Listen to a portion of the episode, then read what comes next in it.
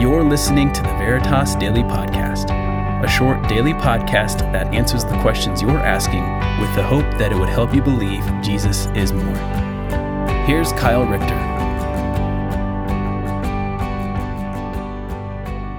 So, you're on an airplane and the cabin pressure suddenly drops. What happens? Well, probably some panic, but also a little yellow oxygen mask drop from the ceiling. At least that's what the flight attendants that none of us listen to anymore tell us. Now, I have three little kids, and when you fly with kids, these emergency type scenarios, they take on a completely different meaning. Your gut reaction when something like that happens is to help them first, but we all know that you aren't supposed to do that at all. Instead, against intuition, you're supposed to put your own mask on first. Why? Well, because if you pass out from a lack of oxygen, your attempt at helping others ends up helping nobody, including yourself. And so it's counterintuitive, but the idea is that we have to take care of ourselves before we can effectively help anyone around us.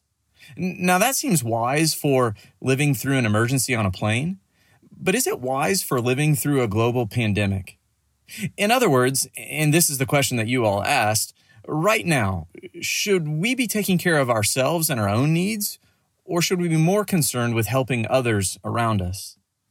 Now, to be honest, I don't think it's an either or. I think it's a both and. Should we be taking care of ourselves? Well, yeah. Should we be concerned with helping others around us? Absolutely. Uh, listen to what Paul says in Philippians 2, verse 4. He says, Let each of you look not only to his own interests, but also to the interests of others. See, Paul knows that you and I, we, we somewhat naturally look out for our own interests. We naturally care about ourselves. Notice he doesn't say that that's inherently problematic. Instead, his point, what's key, is that we take that same level of concern that we have for ourselves and we apply it to other people. And so, maybe to quote Jesus, we should love others as we love ourselves. But that's kind of the rub right now, isn't it? How do we effectively love others in the midst of a pandemic? What does loving others actually look like? Well, some say that loving others means doing our part to flatten the curve, that we should stay at home, that we should avoid going out. And if for some reason we can't, at the very least, we need to make sure that we're practicing good social distancing habits. We need to make sure that we've kept six feet apart, that we're wearing a mask, that we wash our hands, that we avoid touching our face, all to help avoid being infected and spreading the virus to others, especially those at a higher risk because of age and underlying health concerns. But on the other side of the argument are people that are quick to point out that, especially those with a higher risk, they need our help. They need help getting groceries, help running errands, help with yard work, and other things that they aren't able to do right now. But it's not just those with a higher risk that need help. People are losing jobs. Businesses are losing business. Kids are going without food. People are having a hard time paying bills. Many are lonely in their isolation. And so, as Christians, loving others, it doesn't mean staying in, it means going out, helping whenever and wherever we can. And so, which is it? Is, is it loving to social, social distance, or is it loving to get out and do something? Again, I don't think it has to be an either or. I think there are legitimately wise and faithful reasons to do both. And I think we as Christians, we need to leave room for the Spirit to, to work in our hearts, to work in our lives in different ways. Uh, different people, for good reasons, might come to different conclusions. And I think we need to give each other grace in that process because this is all new for all of us. Now, that said, it's worth noting that throughout history, Christians have always gone out in the midst of pandemics. In fact, Rodney Stark, in his book, The Rise of Christianity, he points out that part of the reason that Christianity went from an obscure marginal movement to a dominant religious force within a few centuries is because of the way that Christians have historically responded to plagues. So, for example, during the plague of Cyprian around 250 AD, when thousands of people were dying each day in Rome, and, and because of that, many people were fleeing the city, well, Christians stayed.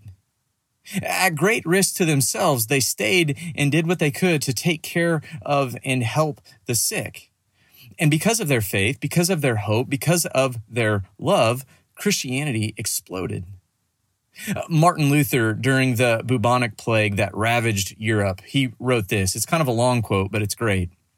He said, I shall ask God mercifully to protect us. Then I shall fumigate, help purify the air, administer medicine, and take it. I shall avoid places and persons where my presence is not needed in order not to become contaminated and thus perchance infect and pollute others and so cause their death as a result of my negligence. If God should wish to take me, he will surely find me, and I have done what he has expected of me, and so I am not responsible for either my own death or the death of others. If my neighbor needs me, however, I shall not avoid place or person, but will go freely. Do you hear the both and in that quote? He says, I shall avoid places and persons where my presence is not needed. But, but, if my neighbor needs me, I shall not avoid place or person, but will go freely. See, I love that quote because it forces us to wrestle with both sides of the question. So ask yourself, what people and places do you need to avoid right now? Not out of self preservation, but, but out of love for others. Use wisdom, be smart, do your part to help flatten the curve. And at the same time, also ask yourself, which of your neighbors needs you right now? Maybe not your literal neighbor, but, but who in your life might God be calling you to go freely to help, uh, to serve, to love?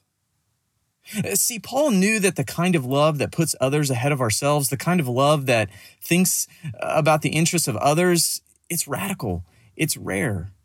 And so he gives us a tangible example in the following verses. He points us to Jesus, the one who, though he was in the form of God, did not count equality with God to be a thing to be grasped, but he made himself nothing, taking the form of a servant and so let me leave you with this as we're all trying to figure this out together. Let's give each other a little grace and compassion. But more importantly, let's embrace and follow the lead of Jesus by serving those around us however we can. Thanks for listening to the Veritas Daily Podcast. If you enjoyed this content, consider sharing with a friend or posting on social media. You can also give us a rating that helps others find this podcast more easily. We're back tomorrow, same time, same place. See you then.